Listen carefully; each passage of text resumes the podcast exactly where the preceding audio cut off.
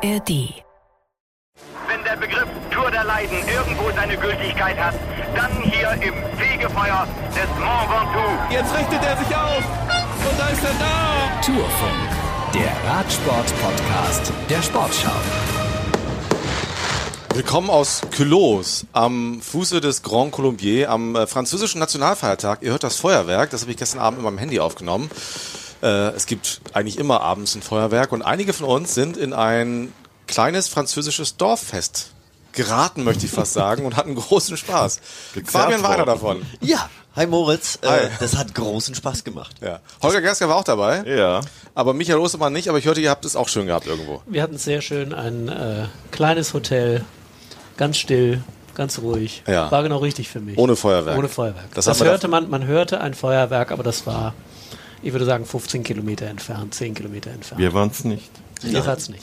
Ihr, Willkommen wart weiter weg. nach der 13. Etappe, die jede Menge Gesprächsstoff hat und auch viel Interpretationsspielraum. Es gab sehr spannende Aussagen nach der Etappe und ihr wisst ja, dass wir nach jeder Etappe einmal nochmal über das sprechen, was am Tage so passiert ist und äh, euch ein paar Insights geben. Wir waren bei den Teambussen, also Sachen gehört und erlebt, die ihr gar nicht mehr sehen konntet im Live-Fernsehen oder im Livestream. Und äh, heute sind wir eben mit diesem schweren Schlussanstieg beglückt worden und ähm, dem Etappensieg von Michael Kwiatkowski, einem großartigen Rennen von Georg Zimmermann, der wirklich, ähm, ja, man hat ihn ja gar nicht mehr gesehen am Schlussanstieg, weil er irgendwo zwischen Führung und dem Haupt, also dem Feld der Favoriten war und irgendwann, ah, okay, da ist er doch wieder. Also großartiges Rennen und wir haben einen erneuten Schlagabtausch zwischen Pogacar und Wingegaard gesehen. Und ich bin sehr gespannt auf eure Meinungen. Die Meinungen der Beteiligten gehen auch ein bisschen auseinander. Lasst uns die beide mal hören erstmal. Also Pogacar hat dann im Schlussspurt äh, Wingegaard vier Sekunden abgenommen, hat dann äh, vier Bonussekunden noch bekommen und jetzt nur noch neun Sekunden Rückstand. Yeah, uh, more or less. Yeah, it would be nice to, to grab a win, but uh, today, uh, yeah, heads off to, to the breakaway and uh, Michael Kwiatkowski. He was uh, super strong today, but uh, in the end, it was a successful day for us as well, and uh, we take a couple of seconds back, so it's a good day. The tour is still long, and uh, yeah, it's uh, it's a good situation for us. Then. Uh, now we go day by day and try to, to see for uh, these kind of opportunities to take a couple of seconds. Also, Pogacar, super happy, dass er heute wieder ein paar Sekunden gut machen konnte. Und ist Jonas Wingegaard jetzt enttäuscht und frustriert? Oh, I'm not frustrated or disappointed at all. Uh, yeah, we would have liked the, the breakaway to go to the finish, and that's what happened. So uh, I think for us it was a very good day. Ja. Ja, das gehört dazu. Ne? Für wen war es jetzt ein guter Tag? Äh, Kwiatkowski. Ja. Und Hin- Ineos mit dem Hindley. ersten Etappensieg, äh, wichtig. Hindley, Hindley auch. Ja, Hinten Zeit war gut auch ein guter. Tag, aber es war ja auch für die anderen beiden, ähm, also ähm, Pogacar, ähm, ja, UAE, hat ja ganz früh das Zepter übernommen. Es waren 20 Mann weg und ähm, Wingegaard hat es gerade gesagt, sie wollten auch, dass die Gruppe durchgeht und äh, die hätten denen auch 15 Minuten geben können. Der Beste hatte 57 Minuten Rückstand. Also das war eigentlich eine super Gruppe, die hätten sie einfach fahren lassen können. UAE ist dann hinterher gefahren und hat sie die ganze Zeit nur auf 1,30 gehalten, hinterher hatten sie dann ein bisschen mehr. Ähm, und wollten eigentlich, das was wir gehört haben, die Etappe auch gewinnen mit Pogacar. So, dementsprechend sind sie dann auch gefahren. Ähm, und dann fahren sie unten in den Berg rein und fahren schon zügig, aber jetzt nicht so ein Tempo, dass das halt wirklich attackiert wird. Ähm, sie haben die ganze Zeit auf Halten sind sie gefahren. Ähm, Großschartner ist ein super Rennen gefahren, lange Zeit, äh, und bis er irgendwann mal rausgehen wollte. Und dann ist Pogacar einmal ans, ähm, ans Mi- Mikro gegangen. Dann hat er mit Maika nochmal abgewechselt und dann dann blieb die Geschwindigkeit eine ganze Zeit lang. Und ich hatte da das Gefühl, dass Pogacar eigentlich, dass der Plan war, dass er früher attackiert und dass sie es da nicht gemacht haben und dass er danach auf Nummer sicher gegangen ist, bis 500 Meter vorm Ziel gewartet hat. Da wusste er, okay, die 500 Meter kann er durchziehen, die ist er auf jeden Fall im Sprint besser als, als Wingegar und hat dann so ein, so ein Sicherheitsding da abgefackelt, ähm, hat vier Sekunden abgenommen. Mit Glück hat er auch noch vier, vier Bonussekunden gekriegt, das muss man ja auch sagen. Das war, war ja alles nicht geplant. Ne? Also Konnte er nicht mit kalkulieren eigentlich. Konnte er nicht so. mit kalkulieren, deswegen Zimmermann ein Riesenrennen gefahren. Wir haben leider nicht die ganze Zeit nicht gesehen, wussten, dass er im Ticker immer irgendwie dazwischen noch hängen müsste. Ähm, wird dann genau an der 500 Meter Marke eingeholt, war bis dato noch auf Platz 3, wird dann hinter 13. Nichtsdestotrotz ist er ein riesengroßes Rennen gefahren. Aber für mich war das jetzt kein großer Sieg von Bogacar. Natürlich hat er ist er dann ganz gut gefahren, aber ich glaube, er hat sich insgeheim wesentlich mehr ausgemalt heute. Ich habe viele Fragen. Also genau das. Also erstens, warum sprintet er eigentlich so spät dann? Warum macht er nicht, wenn er weiß, er ist ein stärker im Moment oder er wirkt ja tatsächlich ein bisschen frischer. Auch also heute hatte jetzt ähm, Wingegauer schon auch Schwierigkeiten, wirklich dran zu bleiben, auch wenn es nur vier Sekunden geworden sind, stellt sich hinterher die Frage, was wäre gewesen, wenn er vielleicht einen Kilometer früher schon was versucht hätte. War am Puy de Dôme ähnlich. Und die zweite Frage ist, hat Jumbo Wismar eigentlich alles richtig gemacht, weil die anderen sind wie bekloppt da vorne weggebolzt und haben am Ende eigentlich nur acht Sekunden gut gemacht, aber ganz viel Körner gelassen? Ja, ja, also es war ja ohnehin ein, ein zwischenzeitlich sehr merkwürdiges Bild. Sie waren ja im Mitten des Feldes, also ja. gar nicht so dominant, wie man das so früher gesehen hat. Außer Wort von Art einmal, als er dem Kameramotorrad verboten hat, Windschatten zu geben für UAE an der Spitze des Feldes. Also sehr, sehr resolut äh, als Sheriff äh, aufgetreten. Da wirken, ich weiß gar nicht, so wirken nicht so gelassen eigentlich so in dieser Art, machten so merkwürdige Dinge unterwegs, aber letztlich ähm, hat UAE da drei Stunden lang gearbeitet äh, und äh, für acht Sekunden, da kann Jumbo sich heute zurücklehnen. Ich glaube, dass sie, dass sie gewusst haben, dass, dass Wingegaard den Pogacar nicht davonfahren würde am Berg. Und dann sind letztlich acht Sekunden auch egal, gemessen an dem, was jetzt noch kommt. Deswegen, also wenn man sich jetzt entscheiden müsste, wie beim Boxen, wer ist der Punktsieger zwischen beiden Mannschaften, würde ich sagen, eher Jumbo. Michael, du warst noch am, am Bus also des Teams? Ich würde gerne einmal noch kurz Holger zustimmen, weil mhm. ich glaube, was wir ja immer gesehen haben in den letzten Jahren, also wenn, wenn sie wirklich drauf anlegen, dann fahren Van Art, Tichy Benot und wie sie alle heißen, Laporte, die fahren alle in so einen Berg rein und dann geben, drücken die so drauf, wie UAE das ähm, äh, gemacht hat oder versucht hat zumindest. Und die haben sich alle ganz früh schon auch rausgenommen, haben sich geschont. Sie wussten irgendwie, Sepkes kann bei, ähm, bei Wingegau bleiben, das, das, da wird nichts passieren. Dylan van Baale war auch lange dabei. Ähm, Wilko Keldermann. Also Sie haben nicht alles gegeben, sie hatten ihre Aufpasser für Wingegaard, dass nichts passieren kann.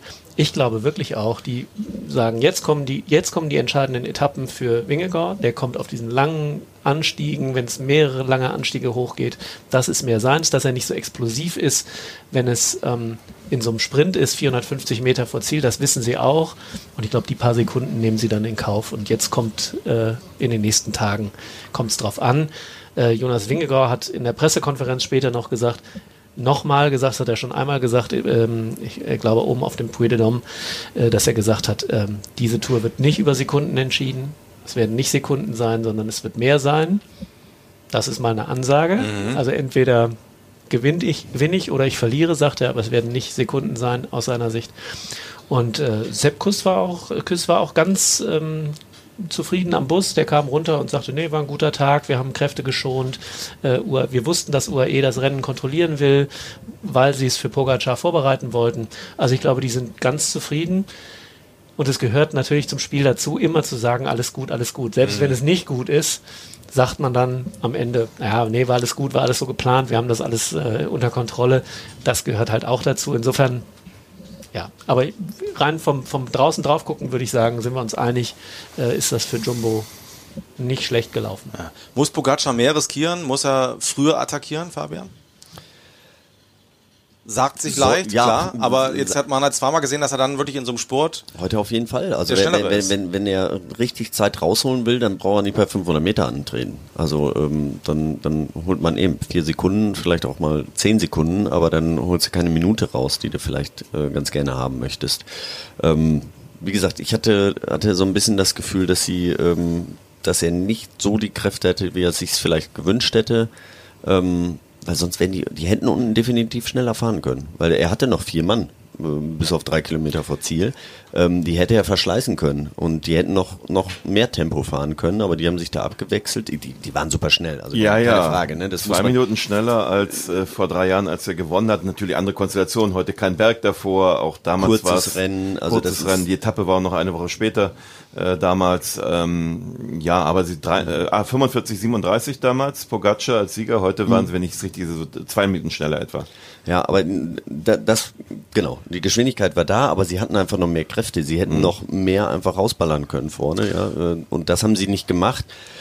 Ähm, ja, Deswegen glaube ich, ähm, dass er nicht so stark drauf war. Wie, also ich glaube, der Plan war ein anderer. Sie wollten die Etappe gewinnen und wollten auch mehr Vorsprung rausfahren. Aber kann es sein, dass die auch im Hinterkopf haben, im Zeitfahren, wo es so ein bisschen auf Explosivität dann ankommt, dass Pogacar da der leicht bessere ist und dass es letztlich diese Art auch ausreichend ist.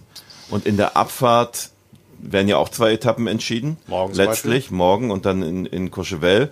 Und dass letztlich da vielleicht auch Pogacar ein bisschen besser sich fühlt und sie sich sagen, okay, kein Risiko, wir, wir machen das mal so weiter, Scheibchen für Scheibchen. Ja, aber ähm, heute war es wirklich ein, ein, Tag für Pogacar, weil es lange flach war und dann ist er explosiv. Dann ist mhm. ein Effort. Ähm, letztes Jahr, als Wingegar die drei Minuten rausgeholt hat, da sind sie über ein Galibier vorher. Da war schon mhm. ewig lang richtig Tempo und da haben sie ihn müde gefahren. Und äh, ich kann mir vorstellen, ähm, dass sie das jetzt morgen oder übermorgen nochmal vorhaben und dann werden wir mal sehen, wie die Abstände sind. Ja, ganz genau, das denke ich auch. Dass sie nochmal versuchen werden, so ein äh also ihr seid jetzt sagt Jumbo, das ja, Jumbo, ja, das ja, Jumbo okay. wird versuchen, äh, in, bei einer dieser ja, Etappen jetzt äh, nochmal was ähnliches mhm. zu machen wie äh, im vergangenen Jahr, wo sie äh, Tadej Pogacar sehr früh isoliert hatten. Er hatte dann zwar, weil vorne in der äh, Gruppe, ähm, glaube ich, Rafael Maika damals war, äh, zwar noch ein Helfer dann am Schlussanstieg, aber äh, das hat dann eben nicht gereicht, weil sie ihn vorher schon so müde gefahren haben, weil er ja jede Attacke mitgehen musste und ähm, ja, aber das, da, haben, das haben sie ja dieses Roglic Jahr auch schon versucht. Auch noch ne? dabei. Da war, da war Roglic dabei, dabei ja. und da hat er, jetzt hat er eine etwas bessere Ausgangsposition, glaube ich. Und sie haben es ja vergangene Woche über den Tourmalet auch schon versucht, hat auch nicht geklappt. Im Gegenteil, da hat er dann wieder ähm, hinten raus genau als Gewinner dieses Duells Sekunden gut gemacht. Das Schöne ist, wir sind so schlau wie. okay, wir haben jetzt 18 Minuten, nee, 11 Minuten gesprochen. wir können eigentlich. die Glaskugel, ja, ja das ist, äh, ist ja gut so. Das ist doch prima. Ja, ja aber heute in den Interviews vom ja. Start ähm, wurden ja auch alle deutschen Profis mal gefragt. Ähm, und ja. das war, der eine sagt Wingegar, der andere sagt Pogacar, der andere sagt, weiß nicht. Und wann hatten wir das zuletzt? So ganz ernsthaft nach 13 Etappen, wo wir sowas, wo wirklich nicht klar war. Ich, ich meine, in dem Jahr, wo Kettle Evans gewonnen hat. 2011. Ja, ja, ja wo Vöckler zu dem Zeitpunkt noch führte, 2011. Ähm, 12 wusste man nämlich so ganz genau, ob Froome noch Wiggins vielleicht attackiert. Ja. Aber danach. Aber was mit 2019? Und natürlich äh, 2019 äh, und 20 natürlich, als es dann. Aber auch da haben wir alle geglaubt, ja. äh, Roglic würde gewinnen ja. äh, und waren auch nicht skeptisch. So. Nee, vor dem Zeitfahren auf jeden Fall nicht. Nee. Und das war ja bekanntlich relativ spät. ja.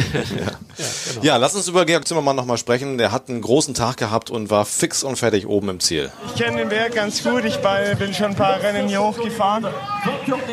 Meine Taktik war ähm, halt, mich selbst zu pacen und mein eigenes Tempo den ganzen Berg zu fahren. Ich wurde gleich von Beginn abgehängt, aber das war mit der Taktik mehr oder weniger eingeplant. Dann war ich immer ein paar Sekunden hinter der Verfolgergruppe von Kwiatkowski. Ja, es ist ein bisschen schade, dass ich da nie hingekommen bin. Ja. ja, Kwiatkowski hat gewonnen, aber das war ein fantastisches Rennen. Die Oma hat sich wieder die Nase platt gedrückt. Ja, wahrscheinlich schon. Ja. Liebe Grüße gehen raus. Aber ja, meine Beine sind gut, ich fühle mich gut. Heute habe ich keinen Fehler gemacht. Es, waren, es haben nur die Beine gesprochen am letzten Berg.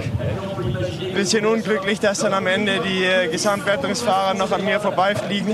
Aber ja, so ist es manchmal. Ja, Michael Antwerpes war unser Mann heute oben auf dem Berg. Da ist es relativ eng und da ist wenig Platz. Deswegen ist diese ganze große technische Zone mit den vielen Übertragungswagen und auch unserem Redaktionsmobil, in dem wir hier sitzen, ähm, unten geblieben, wie eigentlich die letzten Jahre immer, wenn es hier zum äh, Colombier hochging. Und äh, Michael hat dann nochmal etwas ausgeruhter mit Georg Zimmermann gesprochen und diesen Ton habe ich deswegen rausgesucht, weil ich, ähm, das ist eine ganz spannende Perspektive. Es ging nämlich darum, ob er nochmal versuchen wird, im Laufe dieser Tour was zu versuchen, ähm, ob er sich da noch eine Etappe rausgepickt hat. Jetzt wird es eigentlich richtig schwierig, einzelne Etappen rauszupicken. Also sie sind entweder so schwer, dass ich mir kaum vorstellen kann, dass man als ähm, früher Ausreißer das Ziel erreichen kann, weil einfach der Leistungsunterschied zu Pogacar und weniger zu groß ist. Und dann gibt es noch drei Flachetappen, ähm, die eventuell interessant werden könnten, weil ich sehe da gewisse Spannungen im Peloton, dass niemand ähm, Jakob Phillips äh, den äh, fünften, sechsten, siebten, achten Etappensieg schenken will. Von daher äh, hoffe ich mir ein bisschen, dass ähm, die anderen äh, Teams mit guten Sprintern jetzt nicht den Alpecins Karten spielen werden und da vielleicht auch ein bisschen zündeln werden an den, äh, an den vermeintlichen Sprintetappen. Finde ich ganz spannend. Mein Jakobsen ist raus, ähm, Caleb Youn jetzt auch, also nochmal zwei Teams weniger, die was tun würden. Also vielleicht ähm, sehen wir gar nicht mehr so viele Sprints, ne? Ja, also natürlich äh, die Mannschaft von Phil Bauhaus. Ja, natürlich äh, Jaiko für, für Gronewegen. Gibt immer noch einige, ja. Alpecin natürlich Genau. selbst. Und dann wird es darauf ankommen, ob drei Mannschaften ausreichen. Da hat äh, in den letzten Jahren dann nicht immer der Weg zum Sprint Hier Moritz mal auf der komplett flachen Etappe vor zwei Jahren, wo sich alle sicher waren, Sprint. Und Mhm. dann ging es ganz anders aus. Ja, das kann gut sein, aber ich, ich fand, er hat es gut gesagt. Ich Ja. sehe da einige Spannungen im, oder ich fühle da einige Spannungen im Feld. Das, ich meine, wer weiß es besser als er, ne? Er Mhm. bewegt sich da jeden Tag. Ähm, das ist natürlich so. Je mehr äh, Etappen ein Team dann gewinnt, desto mehr fahren die anderen Teams auch äh, gegen dieses. Ja, man darf ja nicht vergessen, ne? also das, was da jetzt kommt, ist ja auch alles noch vor diesen Sprintetappen. Mhm. Und das äh, ja. Müssen wir erstmal zehrt, alle auch, ankommen. zehrt an den, auch an den Kräften. Erstmal müssen alle durchkommen, das zehrt an den Kräften. Also dann ist es auch nicht so leicht, das zu organisieren im Zweifel, weil dann schon der eine oder andere eben nicht mehr den ganzen Tag vorne im Wind fahren kann, der sonst äh, für ein Sprintteam da auch äh, Pace macht. Also die Sprints in der dritten Woche oder diese Flachetappen in der dritten Woche sind immer ja eigentlich auch nicht vorherzusehen. Auch da müssten wir eine Glaskugel haben, die wir nicht haben. Eins kann man se- sehen, die Zahlen oben auf der Anzeigetafel, was die Karenzzeit angeht, die werden immer kleiner. Mhm. Wenn die, also gestern waren wir uns auch ganz, also du hast natürlich recht gehabt, Fabian, mit Caleb Youn, äh, dass das nichts mehr wird, aber heute auch so. Und bei neun Minuten noch auf der Uhr äh, kam dann dieser so, ganz am Ende kam ja übrigens Wort von Art, äh, so ziemlich als letzter, der wirklich hat heute mal ruhig sein lassen. Aber bei so einer Etappe mit dann nur noch einem Berg, da weiß man schon, äh, die fahren jetzt dann nicht mal entspannt hoch, sondern die gucken echt schon Kraftreserven, bloß nicht auf Reserve umstalten lassen müssen. Das wird für, also morgen vielleicht nicht so zwingend, wenn es jetzt nicht ganz dramatisch wird, aber für die Nummer nach Courchevel, also, boah. Ja, aber, aber morgen auch schon, ne? Ist auch nicht so lang die Etappe. Ich meine, heute das Ja, ja, mit ja, der Karenzzeit liegt natürlich auch daran, dass es heute so kurz war, aber morgen sind es auch nur 152 Kilometer. Mhm. Und ähm, es geht auch wieder von Start an geht's wieder berghoch. Also nicht ist nicht sofort eine Bergwertung, aber es dauert nicht lange. Also es ist kein Meter flach, das geht, zieht sich die ganze Zeit. Wenn da einer, wie wir sagen, Knickfuß hat, äh, so wie heute Caleb Ewan, äh, ähm, ja, dann, ähm, dann ist dann ist ganz schnell vorbei. Und Uli diese- Fritz, achso, Entschuldigung. Entschuldigung, äh, Ja. Diese kurzen Etappen, ne? diese kurzen Bergetappen sind für die Sprinter echt Gift. Mhm. Äh, wir haben das, glaube ich, 2018 erlebt, als Garen Thomas die Tour gewonnen hat. Mit Kittel, ja. äh, da, da ist die, fast die ganze Sprinterschar Mhm. Ja. äh, an der Karenzzeit ge, äh, gescheitert. Da waren sie auch alle mächtig sauer, dass die irgendwie nicht erweitert worden Mhm. ist. Ähm, also da ist schon, äh, da, geht ihnen schon die Muffe. Wenn die so kurz sind und mit so mit, mit mehreren Anstiegen, dann äh, Da hatten wir noch ganz andere Diskussionen. Äh, Stichwort, äh, fährt man mit dem Fahrrad oder fährt man mit dem Auto oder am Auto den Berg hoch, damals von André Ja, Greipel genau. angezettelt. Äh, aber das Fass müssen wir, glaube ich, hoffentlich nicht nee, aufmachen. das hoffe ich auch. Oh, Fabian, hebt den Zeigefinger. Er hat uns Ich was wollte noch mal, mitzuteilen. die, dass die Zahlen auch alle stimmen. Ja. Also Pogacar hat 2020 45 Minuten 50 gebraucht und 23 44 1. Also eine Minute 49 Okay, schneller. du lieferst mir das 1,49. Stichwort. Ich wollte das eigentlich ans Ende dieser Folge schieben ähm, und ich wollte erst auf morgen gucken, aber jetzt sind wir mittendrin. Ähm, ich habe selber schon ein paar Nachrichten bekommen und diese Vergleiche sieht, liest und hört man immer wieder. Hier, wie kann das sein? Vor 15 Jahren sind sie den Galibier so und so schnell hochgefahren und heute geht das viel schneller. Ich, ich will das gar nicht jetzt auf eine Ebene heben, dass wir das bewerten äh, oder sagen, äh, nee, nee, nee, nee, das ist schon alles in Ordnung, die sind alle sauber, darum geht's mir gar nicht. Ich will nur einmal ganz kurz alle sensibilisieren dafür, mit euch gemeinsam, warum es schwierig sein kann, diese Vergleiche anzustellen. Also warum hinken diese Vergleiche oft? Ja, Wetter, Länge der Etappe, gab es vorher schon mal einen Berg, gab es keinen Berg. Wie gesagt, heute war es eigentlich perfekt. Die kurze Etappe, kein richtiger Berg davor. Ähm, sie haben sich da vorbereitet und sind wie ein Zeitwander hochgefahren. Natürlich wird es dann schnell. Wer hat die Etappe 200 Kilometer und ist am Ende und es regnet vielleicht zwischendurch und es gibt 1000 Attacken, äh, kommt eine ganz andere Zahl hinten raus. Wie viele Helfer hast du noch vor dir? Wie viele verschiedene Leute machen Tempo? Bist du in der ersten, zweiten, dritten Woche äh, der Tour? Und das sind alles so Faktoren, die da eine Rolle Straßenbelag ist besser geworden. Rückenwind. Rückenwind, Gegenwind, das spielt alles rein. Und noch was. Also das ist, glaube ich, etwas, was wir wirklich unterschätzen. Und ich mache jetzt mal einen ganz einfachen Vergleich. Ich habe zu Hause äh, nicht nur ein Rennrad in der Garage, sondern ein normales Tourenfahrrad. Das ist richtig schwer. Und wenn ich das vergleiche mit, dem, mit einem Rad, was ich vor 20 Jahren, vor 15 Jahren hatte, das fährt so viel besser, das rollt so viel besser. Also das Material hat sich auch so verändert. Und äh, ja, die sind immer noch gleich schwer, aber das rollt einfach ganz anders als vor 15, vor 10 Jahren. Auch das spielt eine Rolle. Also Material darf man, glaube ich, auch nicht unterschätzen ähm, bei all dem. Und ich finde das das ist nicht das, was man, was man im Radsport vergleichen sollte, ähm, weil wir so viele Faktoren haben, mhm. die sich ändern permanent. Die Geschwindigkeit am Schlussanstieg ist nicht der entscheidende Faktor zu sagen, was auch immer dahinter du kannst steckt. Es ja? beim, bei Leichtathletik kannst du es sehr gut machen im Stadion. Da sind die Bahnen äh, auf Millimeter genau gleich lang. Auf der Bahn beim Radfahren äh, ist es auch so. Ähm, aber auch da gibt es dann Bahnen, die schneller sind als andere und ob man es in der Höhe, ne, die, den Rekord vielleicht gefahren ist oder niedriger. Spielt alles natürlich mit rein, aber nichtsdestotrotz war er dies Jahr sehr schnell. Genau. Und das ist auch keine Carte Blanche, um zu sagen, genau, das ist ganz das wichtig. alles in Ordnung, genau. da passiert gar nichts mehr. Das ne? ist also darauf das lege ich Wert, dass wir das, also das ist jetzt keine genau. Verteidigung so und, genau. und so, ne, zu sagen, es ist alles, macht euch keine Sorgen, es ist alles in Ordnung.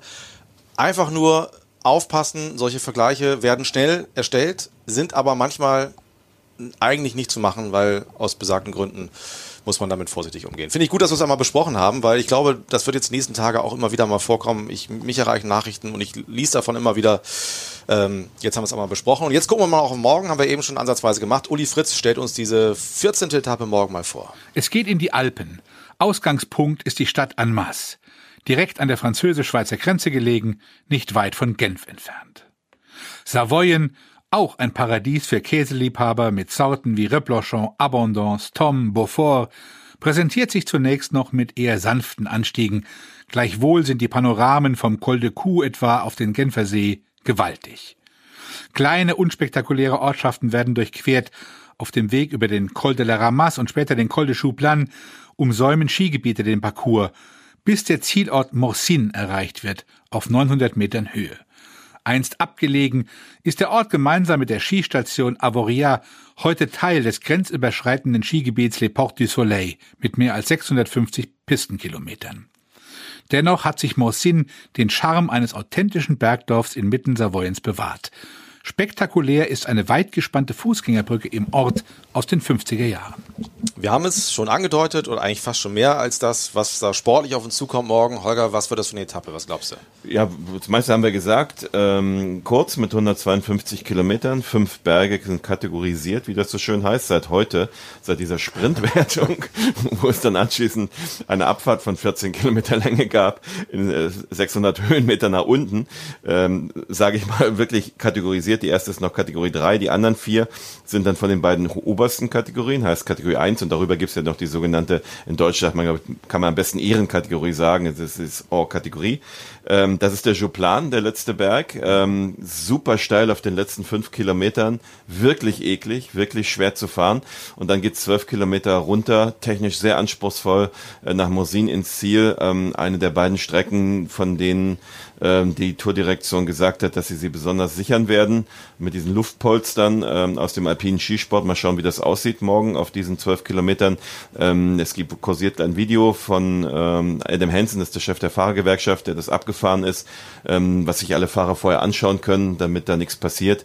Aber wenn es um Sekunden geht, auf diesen zwölf Kilometern aufpassen. Ne? Das, äh, also es wird morgen Berg hoch wie Berg runter. Sehr interessant. Vielleicht eine Etappe für den heutigen fünften, glaube ich. Tom Pitcock. Zustimmendes Nicken hier. Ähm, Stimmt, das hört man nicht, ne? Das ja, das hört man nicht. hört man nicht. Was, was machen die beiden sogenannten Außerirdischen morgen? Ja, das, das, das sehen wir morgen. Also, ähm, doofer Spruch, ne? Aber ähm, wir, wir, lagen so oft richtig gibt, mit unseren Prognosen ja, gibt, hier. Deswegen, ja, genau. Ja. Ist, dann dann sage ich einfach, die greifen morgen an. So. Ähm, dann interpretiere ich das so, dass sie heute sich alle geschont haben, ähm, nicht extra oder nicht reißen lassen haben müssen, sondern das extra gemacht haben und morgen zum Großangriff. Ja, ich glaube, Jumbo wird morgen was versuchen. Morgen ist. Äh, Jetzt sagst du was anderes, Holger, damit man nicht. Äh, ja, ich, ich, ich, ich, glaube, dass äh, ehrlicherweise Ineos durch den heutigen Etappensieg. Ich habe heute Mittag äh, hatte ich äh, bei unserem Tippspiel, das ist ja öffentlich, tatsächlich äh, Ineos und habe zwischen Martinez und Kwiatkowski und her geschwankt mit der Gesamtwertung in der Hand und habe mich genau für den falschen entschieden, wie ihr wisst. Und ich glaube, dass die äh, mit Pitcock versuchen, erstens die Etappe zu gewinnen und mit ihrer Ausgangsposition dahinter Hindley auch für die die morgige Etappe vielleicht entgegenkommt und dass deswegen zwei Mannschaften gleich äh, versuchen werden, da äh, das Tempo hochzuhalten. Und deswegen könnte es noch zusätzlich interessant. Ich glaube, dass morgen UAE eher in der Defensive ist. Okay. Pitcock als sensationeller Abfahrer natürlich ähm, ein ganz guter Tipp. Ja, auf jeden Fall. Also wenn der oben mit ankommt. Ne? Aber die letzten äh, Kilometer vom Jouplan sind natürlich monstersteil und ähm, wenn die beiden Außerirdischen da nicht Vollgas Ja. geben, das ist es einfach. Ja, Aber ansonsten, klar. klar. wenn die vor oben drüber fahren, ist äh, Pitcock auf jeden Fall zu nennen. Wir dürfen uns freuen auf morgen. Live im ersten wieder. Äh, Fabian zusammen mit Flo ab 14.10 Uhr. 14.10 Uhr. Die Zeit kennt ihr inzwischen. Holger wird morgen einen vollen Zettel haben für die Hörfunkquellen der ARD. Sportschau.de nimmt auch alle Texte von Michael Ostermann mit Kusshand. Und Fabian wollte noch was sagen? Erik Lesser. Erik Lesser kommen. ist morgen, der Biathlet, der Ich ehemalige. habe heute schon mal trainiert. Wir machen einen kleinen Bike-Biathlon noch. Okay. Und einmal für Michael hatte vorhin einmal angesetzt, was 2019 auch so spannend war. Das hat er deswegen getan, weil ein großer den Text über den damaligen Sieger geschrieben hat, äh, über Egan Bernal. Wenn er schon nicht selbst Werbung macht für sich, mache ich Ganz das genau. jetzt. Der, ähm, ja, Egan Banal, der zurück ist bei der Tour und ähm, auch wenn er sagt, das ist ein großes Wunder nach dem schweren Unfall und äh, ein Geschenk, wieder hier zu sein, leidet er, glaube ich, doch, das so habe ich zumindest den Teamleiter Rod Ellingworth verstanden, doch darunter, dass er eben eigentlich weiß, mit 26 wäre er auf der Höhe seiner Schaffenskraft ohne diesen Unfall und als Leader hier für Ineos und im Zweifelsfall auf Augenhöhe mit äh, den beiden, wie nennen wir sie, den Außerirdischen. Da Das war schon, schon Degenkolb hat das geprägt. Ja. Ja, das ist tatsächlich eine tragische Geschichte. Äh, zu lesen auf sportschau.de. So ist es. Ich danke euch sehr. Wir hören uns morgen wieder. Unsere E-Mail-Adresse ist tourfunk.sportschau.de. Schickt uns gerne Fragen. Haben wir schon erwähnt, dass wir uns am Ruhetag zusammensetzen und alle, also die schönsten und die am häufigsten gestellten äh, Ich beantworten habe schon werden. gesehen, wie viel das sind. Ich war jetzt bei aller erschrocken. Ja, ich, wir müssen mal unser Postfach erweitern. Ich muss mal kurz beim Administrator anrufen, dass wir da mehr Platz haben in unserem Postfach. Äh, ich muss weg. Ja, Fabian guckt auf die Uhr, muss los. Bis morgen. Ich danke euch. Tschüss. Tschüss. Bis dann. Ciao, ciao. Wenn der Begriff Tour der Leiden irgendwo seine Gültigkeit hat, dann hier im Fegefeuer des Mont Ventoux. Jetzt richtet er sich auf. Und da ist er da. Tourfunk, der Radsport-Podcast der Sportschau.